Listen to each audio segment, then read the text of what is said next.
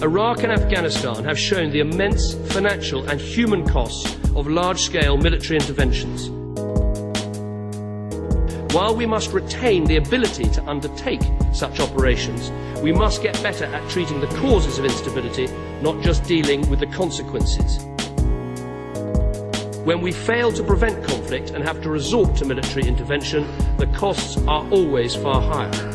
So we will expand our capability to deploy military and civilian teams together to support stabilisation efforts and build capacity in other states. And we will double our investment in aid for fragile and unstable countries, so that by two thousand fifteen, just under a third of the budget of D F I D will be spent on conflict prevention. David Cameron. In recent years, a disproportionate amount of aid has been swallowed up in countries such as Afghanistan and Iraq, alongside U K military operations. U K aid to Afghanistan alone is set to increase by forty percent over the next three years. I'm Madeline Bunting, and this week's Guardian Focus podcast examines what some call the securitisation of aid, the subordination of aid and development programmes to defence and security objectives. And we ask, what is the role aid should play in a war zone? Joining me in the studio is Guardian columnist and foreign correspondent Jonathan Steele, Senior Policy Advisor at the European Council on Foreign Relations Daniel Korski, Humanitarian Conflict and Security Policy Advisor at Oxfam Mike Lewis, and Executive Director of the campaign group War on Want John Hillary. Hello to you all. Jonathan, you recently travelled to Afghanistan. What is D F I D doing in Helmand? Well, I spent about ten days in Helmand a few months ago at uh, D F I D's invitation, and I stayed in Lashkar Gah with the Provincial Reconstruction Team, the P R T, which is a combined military-civilian operation, and I was meant to be looking at British aid. But I think the three things that really struck me were, first of all, the incredible security constraints. Uh, we were almost forbidden from going outside the environments of the of the P R T. We had to go in armed convoys wherever we went. Uh, an overland trip to Nad Ali, which is a nearby district, which is about ten, fifteen miles away, had to be done by helicopter. And uh, we had armed guards even when we walked uh, in Nad Ali fifty metres from the their P R T, well, their forward operating base, to the local bazaar to try and talk to shopkeepers. So the security constraints are massive. And from that flows the fact that there is almost a lack of, total lack of contact between the P R T, the British and American advisors, and independent Afghans. The only Afghans they meet, and there are very few of them, are government officials who are paid by the British and the Americans and therefore not entirely free to express a, an honest, open opinion. And I think the third point was that um, even the projects that are being put up, and the whole aim is to try and get more credibility for the government, to make local Afghans say, yes, the government's doing this for us or that for us. Actually, all these projects, the money is coming from the British and the American governments, and, and the local people know that. Had the money gone to Kabul and then the Afghan government spent it locally, it might have looked a little bit better. But everybody knows it's the foreigners doing the work, and they're all locked up in kind of garrisons, and we hardly ever see them. And, you know, did you see anything that the aid is actually being used for? I mean, schools, clinics, what's... No, there is, a clinic had been opened in this place, Nad Ali, that I just mentioned recently, uh, reopened, I should say. There had been a clinic there before the conflict started. Uh, there are schools that they're refurbishing and paying to, to clean up and to fund the teachers and so on. So, yes, there are schools, clinics. Uh, the, the airport, for example, in Lashkar Gah has now been reopened, and they're trying to get some economic development. Because that's the other thing, which I haven't yet mentioned, is that in addition to straightforward grant aid, they are trying to get the local economy going, and that means creating infrastructure and airports, improving the roads, making them safe, putting tarmac and all that sort of thing, so that people can bring their stuff to market more easily. So within those security constraints, do they actually manage to do some good? Well, I think they, they are doing good, but I think the issue there becomes cost, and incredibly expensive. You know, if you've got to spend sort of um, almost... Uh, uh, twice the person's salary who you're employing to come in on security for them, because you've got to have the armed guards who are also getting very high salaries. You think, why don't they go to a, a less conflictual part, even of Afghanistan, let alone a different country in the world, where it's more peaceful, and the same pound could do much more good in terms of aid than a pound spent in Helmand. Mike, Oxfam has just brought out a new report on this trend, and which you call the politicisation of aid in conflict zones. Can can you explain a little bit about what you're worried about? Yeah, I think at the outset it's it's probably useful uh, to distinguish between two things. As we heard in the clip at the start, um, the U K is committed to increasing its efforts to promote development in conflict-affected and fragile states. And that's a completely legitimate and useful thing to do. twenty-two of the thirty-four countries furthest away from the Millennium Development Goals are have been in or uh, are still in conflict. And although poverty is distributed globally amongst stable and conflict-affected places alike, we know that, that there are particular difficulties, as Jonathan's just described, about promoting development in, in some of the most difficult places in the world. So that's an entirely legitimate aim. What we're concerned about is that beneath that uh, that ostensible aim to do what we do better in the most difficult places is a kind of recruitment of aid uh, for much narrower national security purposes and in some cases for the military objectives of some uh, NATO powers and other powers.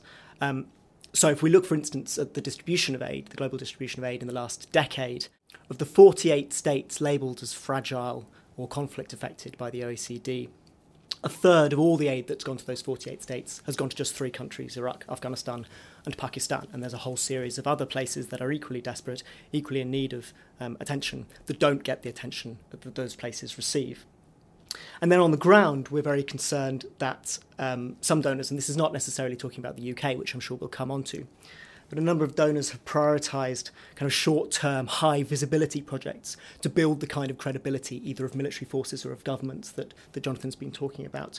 If you like, doing hardware without the software and often without the kind of sustainability and community ownership that actually makes aid projects work. Those are some of the kind of trends that we're seeing around in some of the places where we work, in Afghanistan, in northern Kenya, in Yemen and elsewhere. Daniel, you've worked, you were seconded from D F I D uh, to work in precisely the type of P R T that Jonathan has described, working on uh, in both Af- Iraq and Afghanistan. How do you respond to some of the, the concerns that, that Mike's mentioned? I mean, there's no doubt that working in some of these places is probably the most difficult development work there is.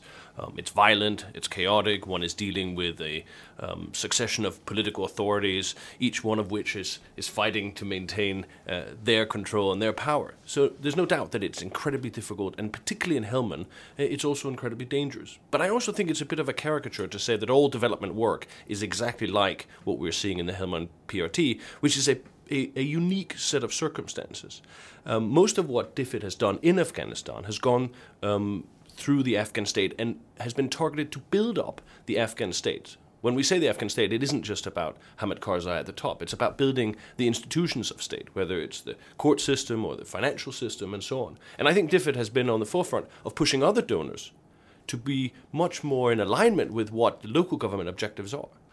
And it has borne fruit. If you look at two things, like the development of the health sector and the development of the education sector. There's been tremendous progress in Afghanistan, um, and in many areas that aren't as violent as Helmand, we have seen uh, a far greater progress than we could have imagined when we first uh, began the effort in two thousand one. So yes, it is true that in certain places it is very difficult. Um, but to say that every development activity in all these twenty-two countries that are fragile and failing necessarily is the same as what we see uh, in Helmand, the most difficult of all circumstances, I think would be to go too far. Well, I think that is true, but um, you have to sort of say, well, then why are we doing it in Helmand? The government has an interest, the U S government particularly, and the U K government is going along with it, but why should D F I D be so concerned about it?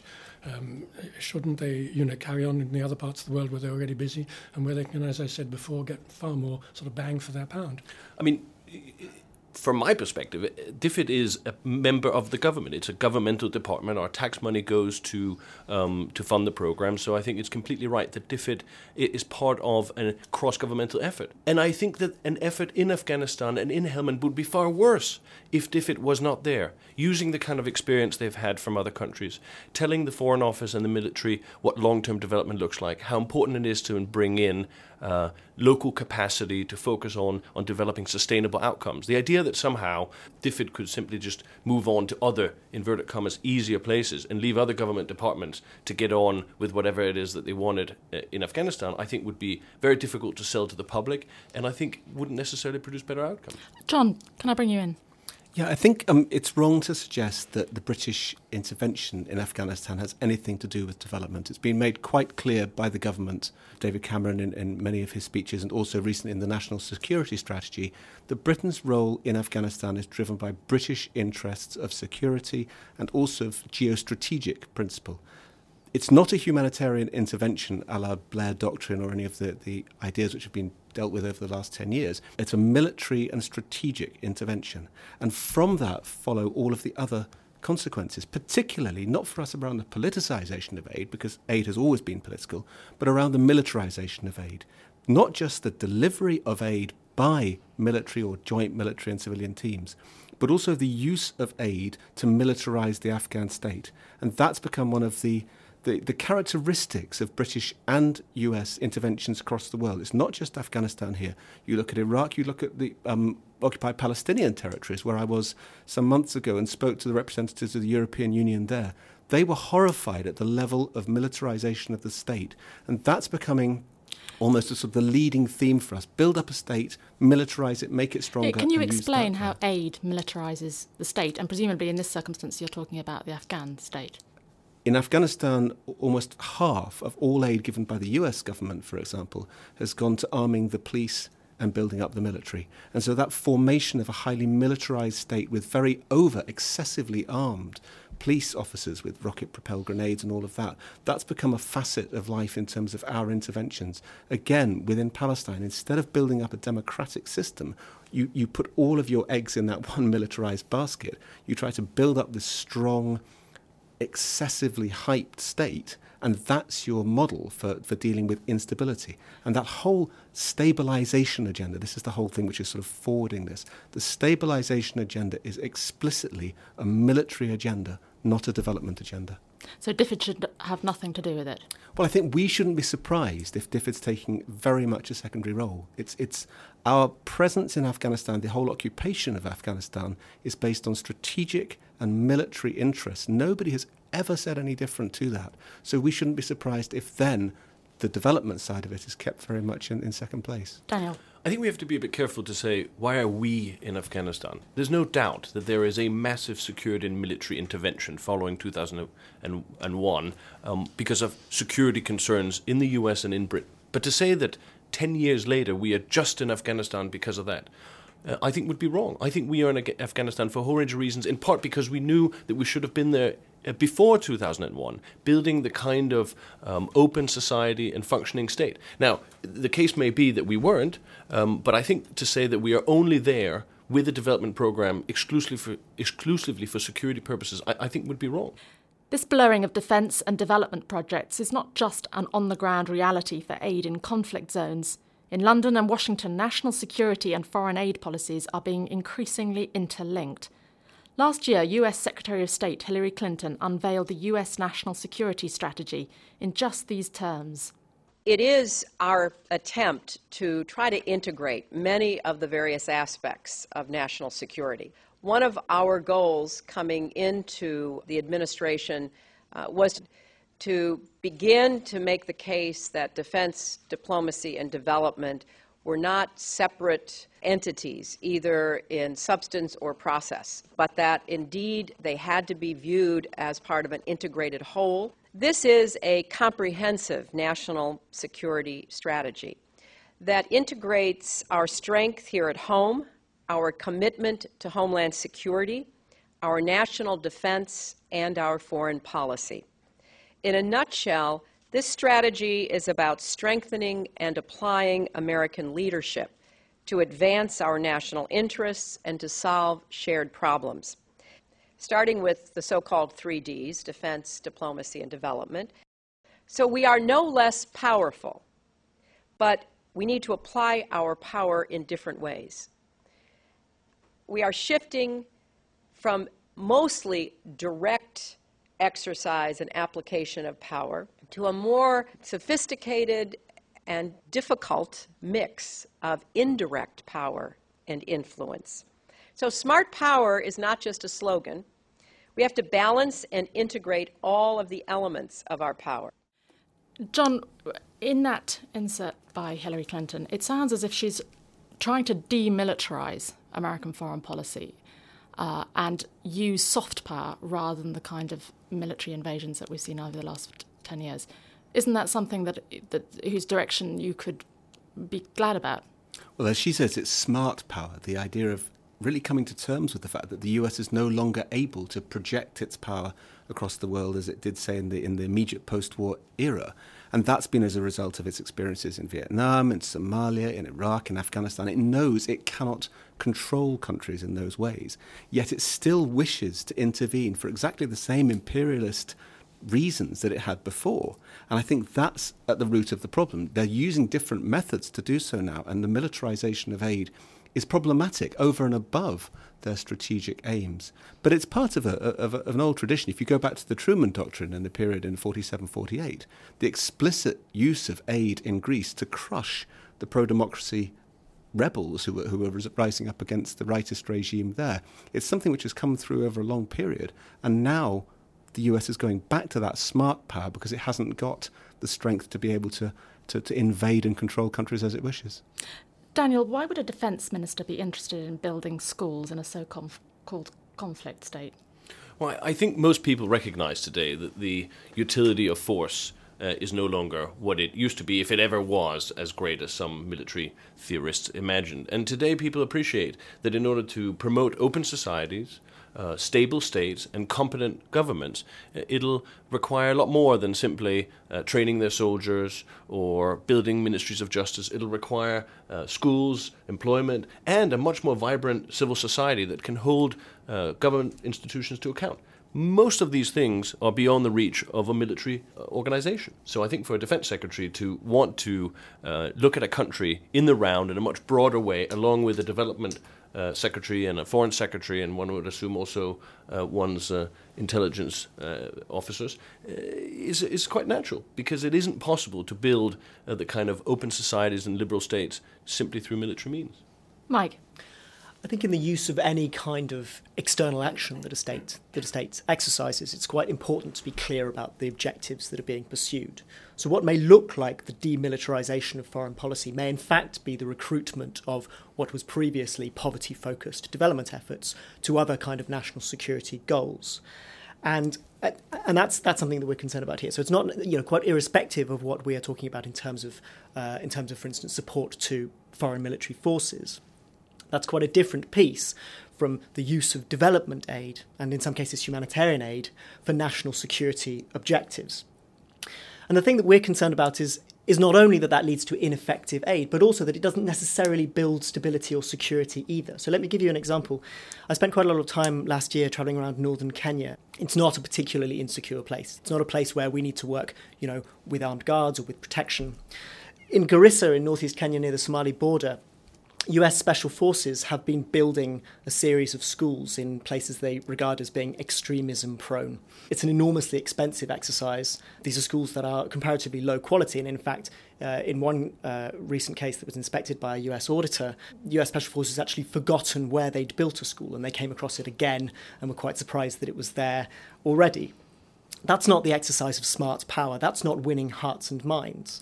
So what we're saying is that effective development, pursuing poverty-focused development goals, is is the effective use of development aid, you know, as an external as an external activity of the state. Jonathan. Well, it was very interesting hearing Hillary Clinton just now on that clip, because she was one of the people who, when the Taliban fell, was most vociferous in saying, now women will have a chance again in Afghanistan and we, they'll have decent rights and better chance for development, et cetera, et cetera. But when I was in Helmand, I asked if I could see some independent Afghan women. And they, there was a lot of humming and hawing, and they sort of said, well, it might be very difficult. And they said, well, you, you know, you're a man and your photographer's a man, so I don't think it'll be very easy. I said, well, couldn't we get an interpreter, a woman interpreter?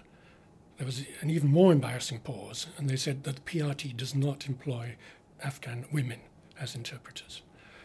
So that staggered me. I then went into it further, and I found it in the district councils in, in Helmand, which are largely appointed with British and American government um, supervision. Only one of them has any women on the council at all.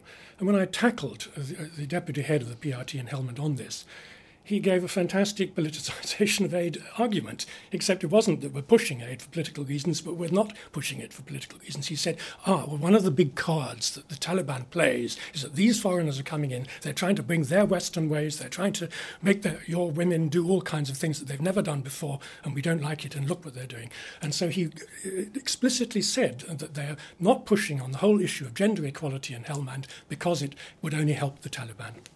So it's not that aid doesn't win hearts and minds, it actually, some aid can even... The wrong aid can lose hearts and minds, and the wrong aid is defined by them as, as not bringing forward human rights because the Taliban will, will, will, will use it as propaganda against us.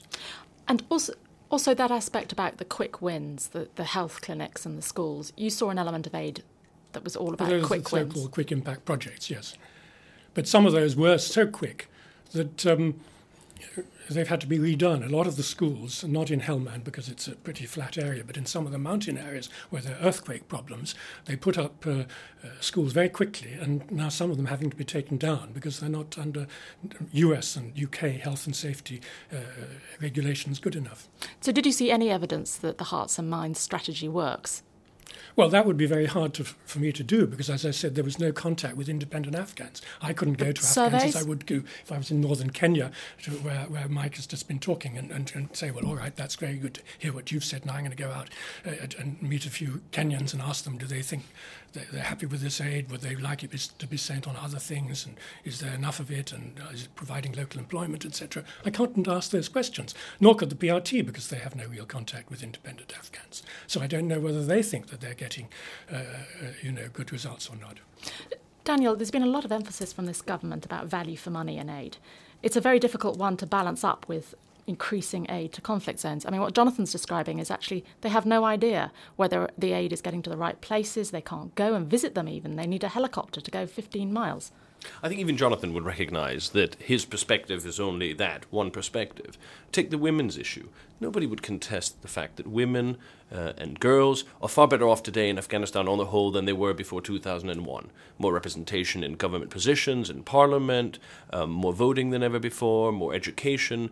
Uh, I don't remember the figures offhand, but there's a tremendous growth in, in immunization for, for girls, uh, school attendance, and so on. So I, mean, I think we should take a, a larger perspective and say um, there is a difference in some areas, and that isn't good enough.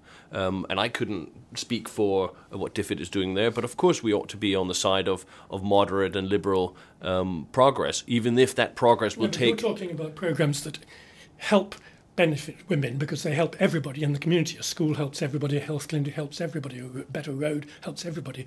I'm talking about programs that specifically say women have been repressed and suppressed for centuries in Afghanistan. Now is the chance to help them. And there are plenty of those programs. Bit. Maternal health programs are particularly targeted to women. There's a women's ministry. Um, there are now people in power that that simply weren't in power before two thousand one. Now, I will, would not want to sit here and say that, that things are great. I just want to provide a small corrective to the idea that somehow women ha- have completely been left behind uh, in the course of this ten-year effort.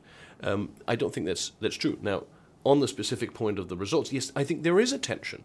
Um, if it, it's much easier to measure results in a stable uh, place where you can uh, check Uh, what the recipients think about your development programs, when you can engage in a stakeholder conversation, that is with ministers and so on, uh, of the recipient government. That isn't always possible.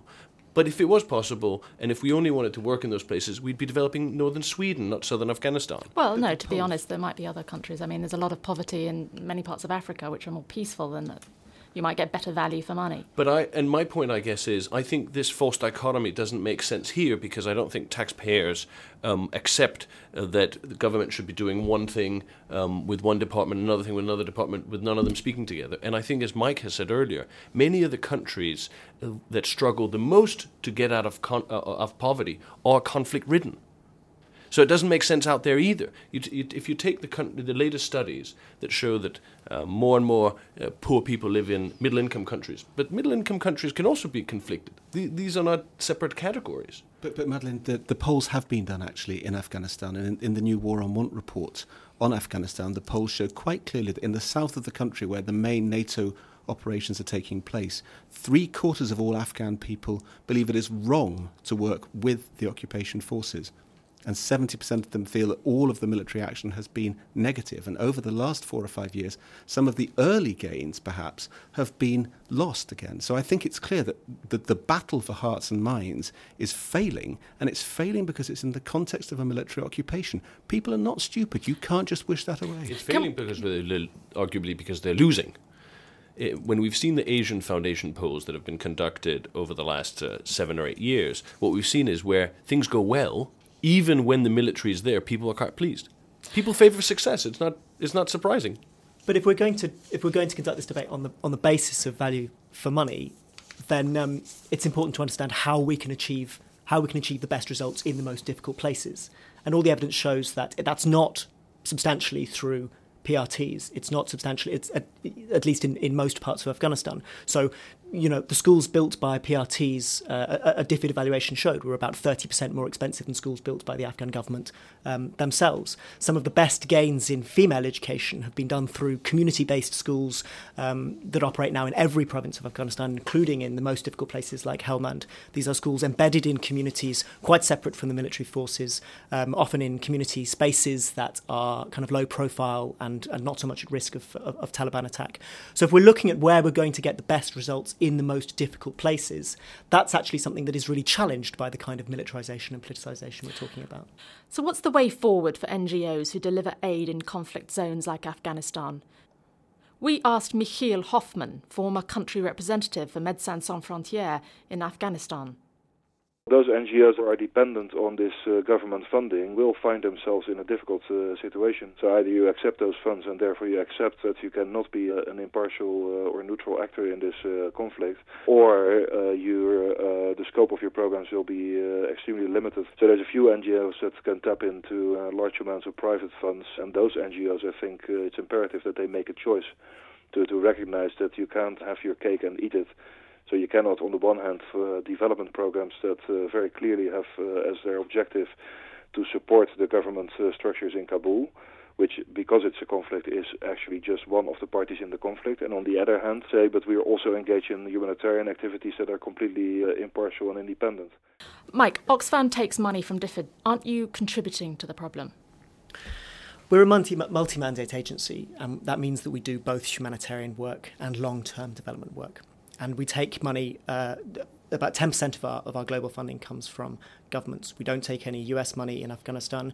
We do have some DFID funding, although that's currently under review, partly because of some of the more um, kind of vocal and robust statements that have been made by DFID ministers recently about recruiting aid for national security purposes. And that's actually posing real question marks about whether we're going to be able to continue that funding. I mean, it's quite a dilemma for you, isn't it? Because there are clearly people who can benefit from aid in Afghanistan, and the work you do is, in some cases, helping women and children. On the other hand, it raises all the concerns that you yourself are expressing. It's a, dem- it's a dilemma about the, the, the safety of the communities where we work, but the real dilemma is about the purposes for which for which development projects are being are being deployed. So we won't work with P R Ts, for instance. We we, we will make sure that our aid projects are not being used for the military purposes of Um, NATO powers in Afghanistan.